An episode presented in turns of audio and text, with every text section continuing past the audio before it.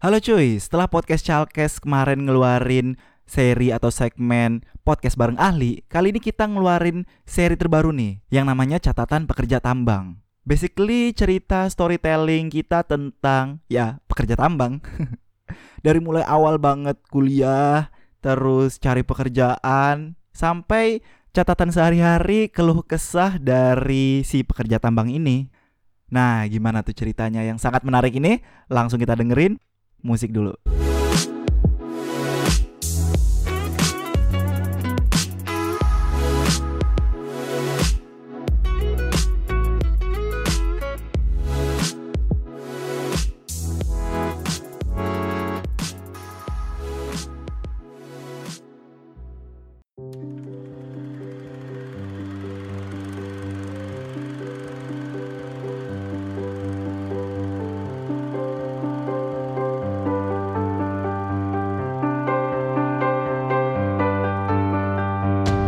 Halo, lu balik lagi di podcast Chalkes Simple Makes Great Asik. Ketemu lagi dengan gua Kopong. Lu yang lagi nyimak apa kabar? Semoga sehat, semangat Dalam menjalannya hari-hari lu apa pun yang lu kerjakan. Pokoknya stay on positive vibes lah ya. Asik Kayak biasa lu tahu podcast Chalkes ada gua di sini Kopong dan Yedi ntar bakal nambahin di belakang karena kita lagi berpisah asik dipisahkan ruang dan waktu. Jadi ini gua opening dulu ntar cerita fullnya ada di Yedi. Nah seperti yang gua bilang di awal nih podcast Chalkes ada segmen atau seri baru yang namanya catatan pekerja tambang. Terus ini nih episode pertamanya nih episode perdana, sekut banget. Jadi di seri catatan pekerja tambang ini gue sama Yedi pengen nge-share aja sih masalah perjalanan hidup si pekerja tambang ini. Terus siapa sih pekerja tambang yang kita maksud di sini?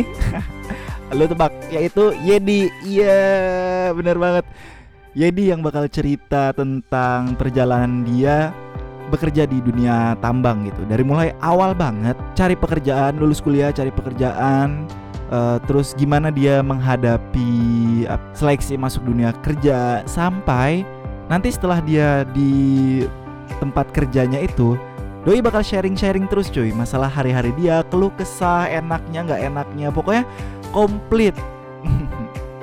Dan di sini kita bukannya pengen sombong-sombongan gitu. Wah ini salah satu announcer dari podcast Shalke sudah kerja di tambang nih enggak enggak enggak tapi di sini kita lebih kepada storytelling sih karena uh, kita pengen nge-share, kita pengen share aja masalah perjalanan hidup kita gitu.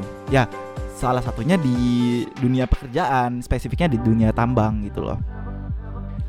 Gua rasa nih, seri catatan pekerja tambang merupakan salah satu seri dari podcast Chalkes yang paling menarik karena uh, di sini kita beneran pengen sharing, pure bercerita aja gitu tentang perjalanan hidup atau perjalanan pekerjaan kita. Dan semoga lu yang nyimak nih bisa memetik mengambil pelajaran lah dari cerita sehari-hari si pekerja tambang ini. Atau paling enggak lu yang kepo tentang gimana sih rasanya kerja di dunia tambang enak gak sih atau lu ngapain aja sih di sono nah ini yang lu kepo-kepo tentang ini nih bisa terjawab di seri catatan pekerja tambang ini Aduh, gimana ya? Gue semangat banget gitu untuk uh, mengawali dan membuka melaunching ke lu yang lagi nyimak bahwa kita punya seri ini. Oke, jangan berpanjang-panjang, berlebar-lebar, kasihan yang lebar yang panjang apa sih? Langsung aja uh, kita dengerin cerita dari Edi. Yet, sekut Yet, kasih tahu. Tailah, najis. Aduh. Tara, ini anjing apaan sih? jelek banget. Jadi ini adalah uh, segmen baru podcast Chalkes di mana pada segmen ini gue akan menceritakan atau sebuah storyteller sharing pribadi, eh sharing pribadi, sharing ke lo semua tentang pengalaman gue dan cerita gue setelah gue lulus kuliah di teknik geologi. Setelah gue jadi sarjana teknik geologi dan gue kan sharing semua ke lo semua dan gue harap lo bisa menikmatinya dan gue harap lo bisa mengambil pelajaran dari ini semua sekutuy gini gini buat lo semua yang lagi di semester akhir atau mendekati mendekati wisuda ataupun bahkan yang udah di wisuda pernah gak sih terbesit terbersit terbersit apa terbesit sih sebenarnya tuh? Bodo amat. Intinya itu pernah gak sih terbesit di kepala lo lo mikirin kayak anjing gue setelah wisuda ngapain nih pernah nggak? Gue yakin seribu seratus ribu sejuta persen orang-orang yang di posisi saat-saat itu pasti semua bakal mikirin apa yang gue bilang tadi. Gue yakin banget gue yakin kita semua adalah golongan-golongan orang yang mencemaskan masa depan kita. Gue yakin banget. Uh, pasti semua kayak kayak anjing gue bisa mau ngapain? Anjing nyari gawean susah. Anjing mau bisnis gue nggak ada skillnya. Kagak ada duitnya. Anjing mau S2 tapi gue bingung mau ngambil apaan. Gue bosen kuliah. Wah banyak banget deh. Gini gini. Menurut gue kita di fase-fase itu adalah fase-fase di mana kita itu bisa kita itu bisa milih dan kita itu punya pilihan yang banyak banget tapi di samping pilihan kita yang banyak banget itu, kita juga punya banyak pertimbangan di setiap setiap pilihannya. Entah apa pun itu, gue yakin pasti banyak banget pertimbangan dan itu bikin semua kadang-kadang kita tuh jadi ketar-ketir. Jadi khawatir nih, kita nih bener nggak yang ngambil ini? Atau kayaknya yang ini nih bagus nih buat jalan hidup gue. Anjing, tapi kok ini kayaknya lebih lebih lebih lebih syadu ya, lebih sad, lebih enak nih ya Gue yakin banget itu semua adalah kegelisahan kaum-kaum kayak kita pas lagi mendekati semester akhir atau mau wisuda atau udah di wisuda. Yakin gue cuy. Gue sendiri pun uh, oh ya, gue wisuda itu dari Teknik Geologi UPN Veteran Yogyakarta tahun 2018. Gue angkatan 2014 dan ya alhamdulillah bisa 4 tahun pas lah. Ya, yeah, alhamdulillah banget. Pada waktu gue wisuda, setelah wisuda lah gue ngomongin ya itu sebenarnya cukup enak cuy menurut gue karena uh, eh, gue gabut kagak dapat gawean kerjaan gue paling ngepodcast nongka nongki udah tapi menurut gue gue sangat appreciate dengan aktivitas gue waktu itu kenapa karena uh, eh, gue ngerasa kayak sebuah achievement buat gue yang udah menyelesaikan 4 tahun perkuliahan yang penuh dengan segala macam aktivitas, tugas-tugas, praktikum, ujian, dan aktivitas-aktivitas kampus lainnya. Dan menurut gue itu ada sebuah penghargaan untuk diri gue untuk bisa bersantai sejenak, menikmati hidup dan gak mikirin apa-apa. Dan jujur aja gue menikmati masa itu walaupun gue ada sedikit-sedikit khawatir. Nah ini cuy, kekhawatiran adalah ke mana langkah gue harus gue lakukan. Karena gini pada waktu itu e, menurut gue kita semua bukan gue doang kita punya beberapa pilihan. Setelah kita wisuda setelah kita lulus dari sarjana teknik geologi atau sarjana apa pun itu deh kita punya pilihan pertama kita bisa ngambil studi S2 master e, mau itu yang uh, satu bidang dengan S1 lo atau event itu beda bidang atau beda major, bodo amat. S2 adalah sebuah pilihan di antara pilihan-pilihan lainnya. Ya nggak sih? Pasti banyak banget dong kayak orang tua orang tua lo kayak nawarin kamu mau nggak bisa satu lanjut S2 di mana atau di sini di wah banyak banget deh tawar-tawaran kayak gitu gue yakin banget. Uh, Oke, okay, itu pilihan pertamanya cuy. Yang kedua adalah uh, memulai sebuah usaha kecil-kecilan atau bisnis. Menurut gua itu adalah sebuah pilihan juga dalam hidup setelah kita wisuda, setelah kita lulus. Lalu pilihan ketiga yang mostly orang itu pasti bakal lakuin, yakin pasti bakal lakuin adalah nyari gawean. Nyari kerja cuy. Itu pasti orang banyak banget yang kepikiran di pilihan ketiga ini cuy. Oke gue pengen bahas satu-satu deh. Menurut sudut pandang gue tentang tiga pilihan ini pertama dari S2 dulu setelah gue lulus uh, jujur aja gue nggak ada memikirkan namanya S2 lanjut kuliah lagi nggak ada yang gue pikirin tuh karena apa ya menurut gue udah cukup dulu dah gue belajar udah empat tahun gue kayaknya kalau gue belajar lagi gue bakal bosen parah. Gue bakal ya itu bakal anjing gue belajar mulu. Bosen banget cuy. Dan juga itu pertimbangan uh, itu salah satu pertimbangan gue terus juga gue mikir kayak kalau gue buru-buru S2 gue takutnya nanti yang gue ambil di S2 udah ma udah mahal-mahal tapi ternyata gue nggak terlalu suka nggak terlalu into ke apa yang gue ambil. Takutnya itu. Dan yang ketiga adalah ya karena gue orang uh, dari ya keluarga sederhana dan biasa-biasa aja. Dan uh, eh, gue lebih kayak ah udah dah S2 ntar dulu deh. Gue ngambil nilai dulu sendiri ntar baru gue S2 in diri gue sendiri deh. Karena udah cukup menurut gue kayak biaya itu banyak banget cuy dia satu. Dan gue mikir itu sih kayak udah saatnya deh gue kayak nyari gawean dah ya udah ketebak. Anjing ketebak dong pilihan gue tai lah. Oke, S2 gue singkirin deh dari rencana hidup gue setelah gue lulus. Lanjut yang pilihan kedua adalah yang gue bilang tadi. Pilihan berbisnis. Sempet sih kepikiran sama gue buat nyobain berbagai macam bisnis dari kayak clothingan, dari terus ada F&B, food and beverage, dan macam-macam. Tapi karena gue orangnya gue ngerti kelemahan dan kelebihan diri gue sendiri dan gue bisa ngebayangin kalau gue punya bisnis yang gue sebutin tadi kayaknya ya gue nggak ngerti itu itu cuman emosi yang meluap-luap dan keinginan sesaat doang. Atau intinya intinya di pilihan kedua ini bisnis gue itu masih nggak yakin dengan diri gue dan uh, ya gue nggak yakin bakal bisa menempuh jalur eh jalur menempuh apa sih namanya pilihan ini. Akhirnya uh, gua nggak gue tolak nggak gue lupain tuh pilihan kedua tapi gue keep dulu buat suatu saat mungkin bisa deh gue punya bisnis sendiri dan segala macam nah lu udah pada tahu kan jawabannya. Bocah-bocah kayak gue milihnya pasti pilihan ketiga cuy. Pilihan cari kerjaan pilihan cari gawean. Itu udah paling konkret menurut gue uh, menurut gue pribadi uh, setelah lulus. Karena gue pribadi ngerasa kayak kayaknya ini saatnya gue gantiin bokap gue deh buat kerja buat nyari duit buat biayain keluarga.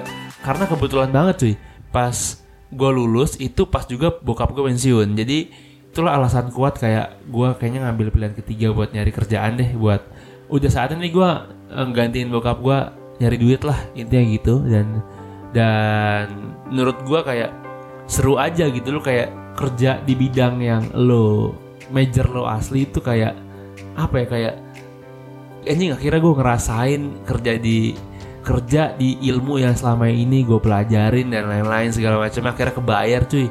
Begadang-begadang lu segala macam dan gue pengen ngerasain itu akhirnya gue tempuh lah dan gue pilih lah si pilihan ketiga gue ini cuy. Ah gitu. Akhirnya gue nyari kerjaan dan uh, setelah lulus setelah wisuda itu gue saranin lu mulai panteng-pantengin grup-grup yang suka ada tawaran-tawaran kerjaan, lu mulai buka-buka akun-akun job-job kayak job street, jobs DB, terus apalagi banyak tuh lu buka-buka terus lu subscribe ke email lu sendiri, email lu pribadi. Jadi nanti kayak kalau ada info bukaan sesuai dengan major lo, sesuai dengan gaji yang lo inginkan, sesuai dengan domisili tempat kerja yang lo pengenin juga, uh, itu bakal ke subscribe sendiri ke email lo pribadi masuknya di promotion apa sosial lah. Gue lupa. Pokoknya di email lu cek aja ntar tuh suka ada ada gitu deh. Ntar tinggal lu lihat lu lihat lu review kalau cocok lu apply. Dan gue jujur aja gue ngelakuin itu setelah lulus. Bahkan sebelum wisuda gue juga udah mulai ngebuat akun itu. Gue mulai subscribe sendiri dan beneran itu kayak lu tiap hari buka email itu pasti ada aja email masuk dari si aku si website website pencari kerja ini buat lo ngerekomendasiin kerjaan-kerjaan yang cocok sama bidang lo dan apa yang lo cari gaji yang lo harapkan semua lengkap di situ cuy. Jadi saran gue adalah lakuin tuh. Sekut cuy. Asli parah. Kebantu banget. Terus lo mulai gabung-gabung di grup-grup uh, yang banyak ngasih info soal lowongan gawean lowongan, lowongan kerjaan cuy. Karena sedikit banyak kebantu banget apalagi yang isinya fresh graduate fresh graduate. Dan akhirnya setelah wisuda uh, eh, gue uh, ngeplay di beberapa perusahaan CV dan lain-lain itu gue ngeplay yang gue kepanggil total tuh ada tiga perusahaan. Uh, dua perusahaan swasta batubara satunya lagi BUMN tambang juga. Gue nggak perlu sebutin lah rahasia perusahaan cuy sekut. Ya rahasia rahasiaan udah pokoknya tiga itu itu yang gue daftar dan gue kepanggil tapi kalau yang gue ya daftar dan gue nggak kepanggil itu banyak cuy. Mungkin sepuluhan ada kali dah. Dan gue daftar gue kepanggil tapi dapat undangan palsu itu juga gue pernah. Sekali doang tapi untungnya. Hati-hati tuh makanya lo hati-hati dalam milah-milih undangan-undangan pekerjaan di tes tes kerja. Oke jadi dari tiga perusahaan ini eh semuanya itu adalah program manajemen trainee. Apa ya buat lo yang belum tahu manajemen trainee itu apaan lo coba cari di Google itu banyak banget manajemen trainee ini adalah sebuah program untuk fresh graduate terutama.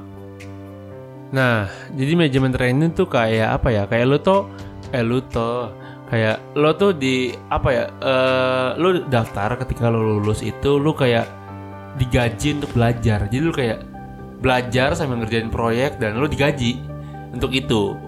Kenapa? Karena lo itu yang masuk manajemen trainee katanya sih bakal menjadi cikal bakal penerus si perusahaan inilah. Jadi bakal orang-orang yang terlatih yang lo tuh bakal diprospekin buat jadi tonggak-tonggak si perusahaan ini dan kebanyakan itu dibukanya untuk fresh graduate dan apa ya bisa dibilang itu kayak yang gua sejauh yang gua tahu adalah kayak ada ada beberapa persyaratannya kayak dari IP terus kebanyakan yang gue temuin adalah IPK-nya minimal 3 terus kayak umur umur maksimal 24 atau 25 tahun. Terus macam-macam deh. Itu eh, kayak daftar itu kayak ada punya beberapa tahapan dan menurut yang gue baca di berbagai artikel atau gue nanya-nanya ke orang-orang yang udah pernah masuk di program MT di perusahaan-perusahaan ini adalah itu kayak be- beda kayak internship dan itu kayak beneran real lu kerja dan lu belajar di situ dan lu digaji dan lu itu eh, apa ya dilatih banyak hal deh. Wah gitu lah pokoknya. Dan katanya sih kalau manajemen trainee ini bakalan punya jenjang karir yang lebih jelas. Gitu katanya sih. Nanti kita buktikan ya di episode selanjutnya. Sekut. Nah iya lu katanya-katanya aja ya Jadi em, pembahasan di segmen 1 itu dulu Em, Masih ada segmen selanjutnya Ntar si Edi bakal menjelaskan lebih detail tentang tahapan-tahapan untuk masuk ke pekerjaannya Yaitu di dunia tambang tadi Eh, Lebih runtut lah Dan sebelum masuk ke segmen selanjutnya kita dengerin dulu iklan alias insert podcast dari para podcaster Indonesia. Iklan di sini nih bisa lu cek dulu ya sambil rehat. Asik.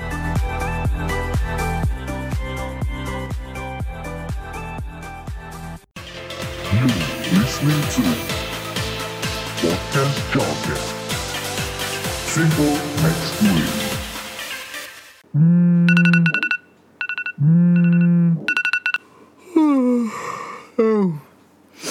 Okay, Google, play Arvipra on podcast. All right, playing the latest episode of our on podcast.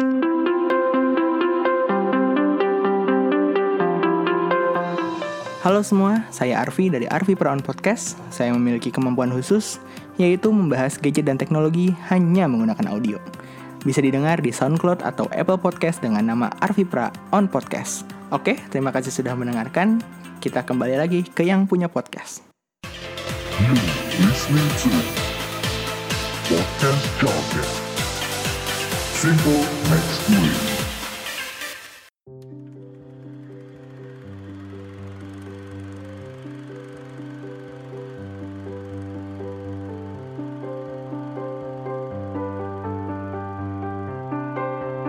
Lanjut. Eh, jadi program manajemen trainee ini ada berbagai macam rangkaian sejauh ini yang gue rangkum kayak kayaknya rangkaiannya ini, ini mulu sih. Eh, hampir mirip-mirip di setiap perusahaan paling beda dikit-dikit doang lah. Pertama tuh dari kayak lu drop CV lu dan surat-surat pendukung lainnya kayak eh, dokumen-dokumen lain tuh kayak ijazah, transkrip nilai, surat lamaran, cover letter, eh, terus beberapa juga ada yang sertifikat TOEFL dengan minimal TOEFL-nya berapa sekian itu eh, lu harus lewatin dulu dulu screening eh, dari perusahaannya. Kalau lu tembus nanti lanjut ke tahap tesnya. Nah tahap tes juga terbagi jadi berapa cuy? Dari kayak pertama itu tes psikotes terus ada biasanya juga ada FGD FGD itu adalah forum group discussion.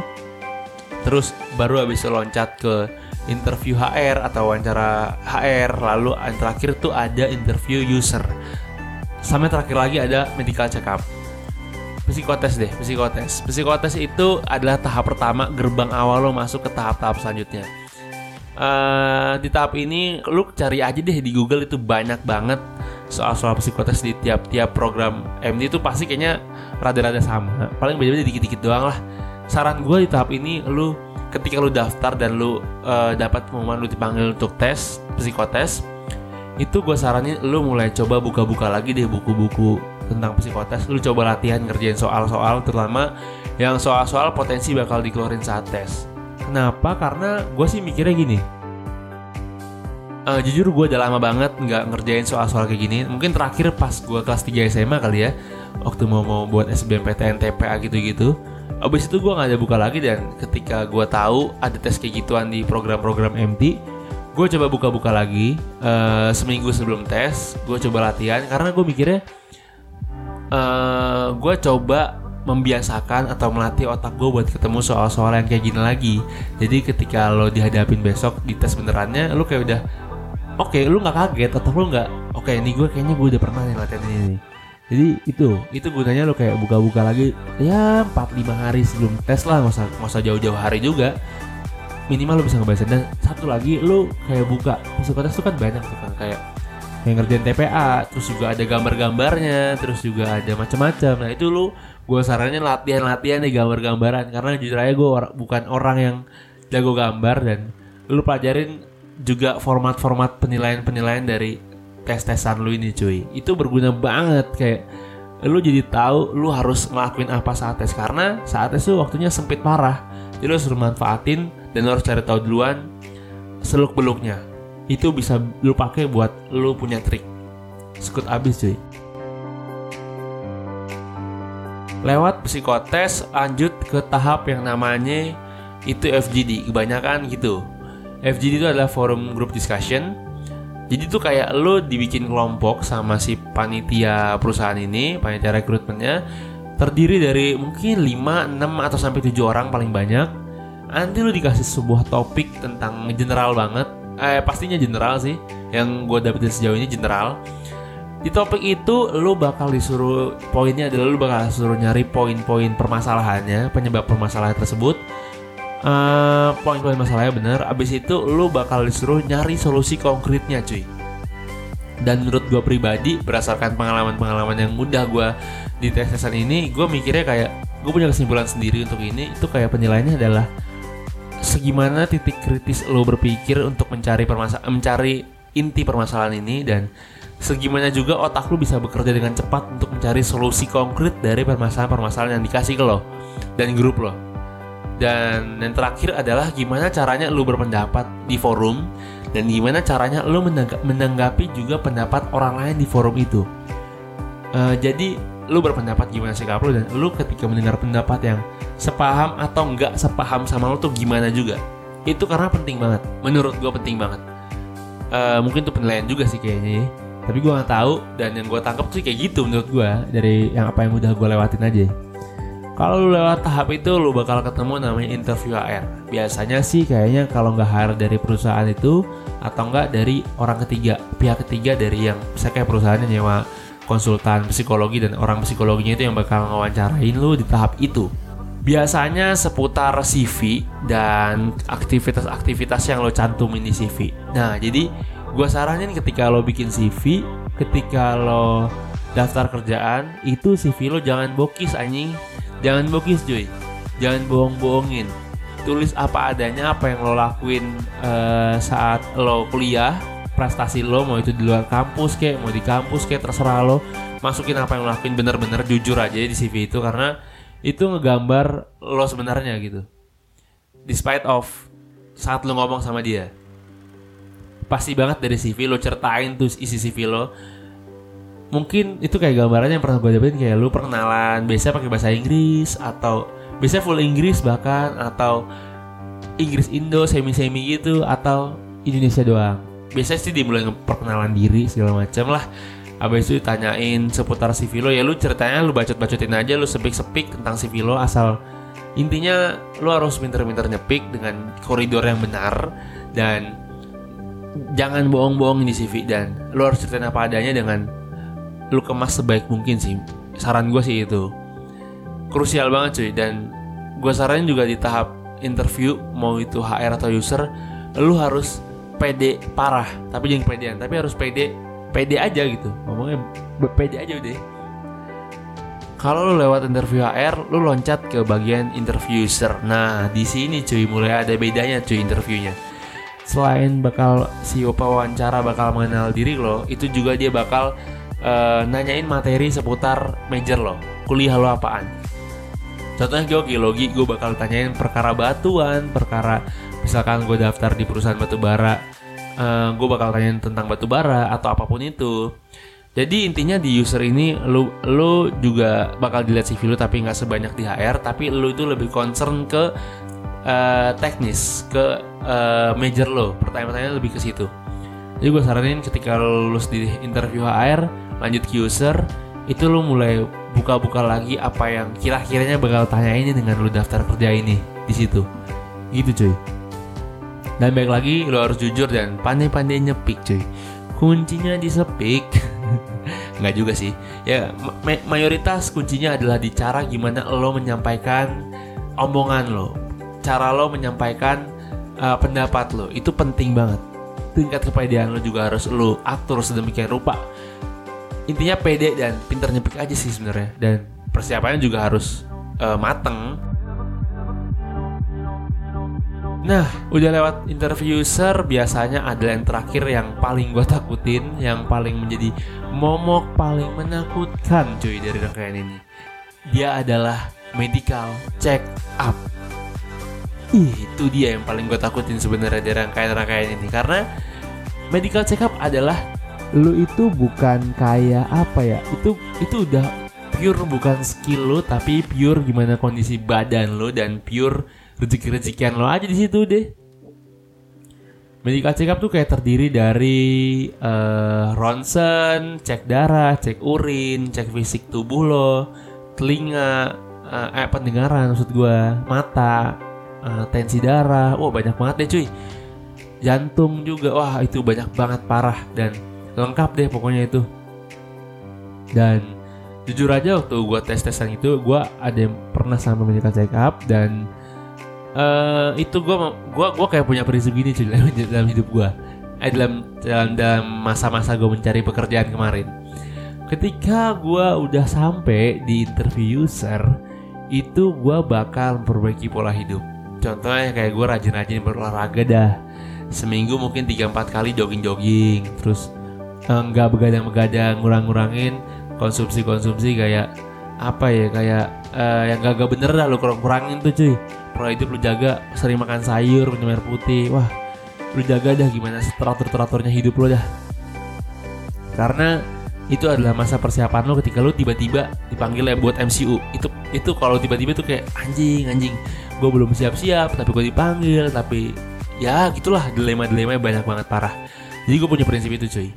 Dan gue coba lakuin set set set set jadi pas MCU itu lu bakal kayak sedikit eh, lebih apa ya lebih nating tulus sih kayak oke gue udah gue udah persiapan sebaik yang gue bisa gue coba pola hidup sehat dan itu tinggal sisanya tinggal eh, rezeki-rezekian lo aja masuk apa enggak. Ya itulah tahapan-tahapan program manajemen training di perusahaan-perusahaan ketika lo baru fresh graduate. Sekut nggak cuy Eh, itu yang bisa gue bagi di episode pertama segmen ini dan semoga bermanfaat. Pasti lu pasti pasti lu bertanya-tanya kan dari tiga perusahaan tadi yang gue bilang gue ikut gue daftar dan gue ikut tes ada yang kepanggil gak sih? Ada kampret. Satu gue nyantol alhamdulillah cuy. Tembus gue satu jackpot. Eh, gue gak bisa sebutin perusahaannya apaan tapi eh gue bisa berbagi ini ke lo semua dan Eh, segmen ini dibikin adalah untuk storyteller dari keresahan-keresahan kita semua dan gue mencoba memberikan sebuah gambaran pengalaman gue pribadi juga buat lo semua. Semoga eh, bisa berguna buat lo. Eh, walaupun kita semua belum pernah bertemu buat lo dan buat lo semua yang lagi dengerin podcast Salkes ini, eh, ya kita bisa berkomunikasi lewat podcast ini, cuy. Dan lo bisa dengerin ocehan gua atau kopong di podcast ini lo juga bisa ngoceh balik ke gua sama kopong ke calkes lo bisa kirim kita email di calkes at gmail.com atau lo bisa uh, nge-DM kita di Instagram langsung at calkes tulisannya adalah C H A L L E C A S T calkes Gue rekam ini tengah malam banget. Ini udah jam 3 lewat 15 menit. Anjrit. Gak ada yang gue cuy. Saat episode nanti keluar, segmen ini keluar, mungkin gue udah udah bekerja di perusahaan yang gue bilang tadi gue keterima. Eh, pesan gue adalah eh, semangat terus buat kita semua, siapa pun kita, siapa pun lo semua, eh, buat kita semua yang lagi menjalani aktivitas kita masing-masing, entah itu skripsian, entah itu masih kuliah, entah itu sedang mencari pekerjaan atau menekuni bisnis atau yang udah kerja juga, semangat terus dan semoga kita semua bisa jadi orang yang berguna bagi agama nusa dan bangsa. Sekut, bijak banget gue tai lah. Iya, udah gitu aja. Terima kasih banyak, terima kasih banyak cuy. Dan satu lagi, segmen ini bukan dibuat untuk eh, ajang sombong-sombongan, ajang pamer-pameran, bukan. Karena sejujurnya gue bukan orang yang sombong dan bukan orang yang pamer. Gue biasa aja. eh segmen ini gue buat tadi buat berbagi pengalaman ke lo semua. Dan lo juga semua boleh-boleh aja buat bagi pengalaman lo yang nggak gue nggak gue alamin gitu.